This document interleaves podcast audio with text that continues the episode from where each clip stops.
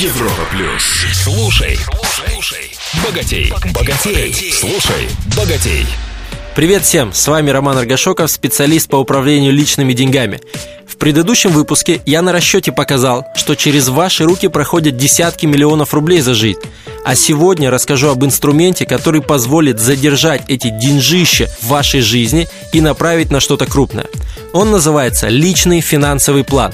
Это своеобразный финансовый навигатор, который показывает, что при определенных доходах и расходах в определенные сроки вы сможете позволить себе крупные материальные покупки. Он составляется в Excel и позволяет магию «а вдруг у меня не получится» перевести с помощью простой математики на язык причин и следствий. Если это, значит будет это. Если одно, значит второе. Если будешь зарабатывать X рублей, тратить Y рублей и откладывать Z рублей, то квартира доступна через 3 года, машина через 5 лет и так далее.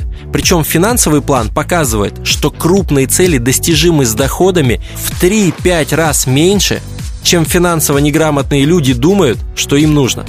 Причем в идеале без 30-летней ипотеки, которая удорожает стоимость жилья в 5 раз. И тогда точно, кроме как на ипотеку, ни на что не хватит. На эту тему остроумные россияне уже придумали много шуток из серии «Мужчина, в банк голым нельзя, да вы что, я только за ипотеку заплатить?» Основная прелесть финплана в том, что он выводит вас за пределы одного года, внутри которого крупные цели практически недостижимы. К примеру, возьмем заработную плату 50 тысяч рублей. Тратим из них 40, откладываем 10, за год получается 120 тысяч рублей – заработали на них сверху 20% инвестиционного дохода. Сейчас не обсуждаем как, это отдельные передачи будут. То есть еще плюс 24 тысячи. Итого 144 тысячи рублей. Кому хватило на квартиру? Скорее всего никому. Увеличили доход до 70 тысяч. Стали откладывать 20 вместо 10. И за год это 240 тысяч рублей. Сверху 20% на инвестициях, это еще 48 тысяч. Получилось 288 тысяч рублей. На квартиру по-прежнему не хватает. Тратим накопление на мелкие цели. У людей совсем руки опускаются в такой ситуации. Ведь все же вроде бы делают по науке, как в умных книжках пишут.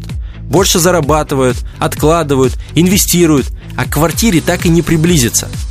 Прорваться за этот потолок можно только с помощью финансового плана – Резюме. Составьте себе личный финансовый план либо с помощью специалиста, а лучше научитесь сами, ведь его нужно корректировать раз в квартал.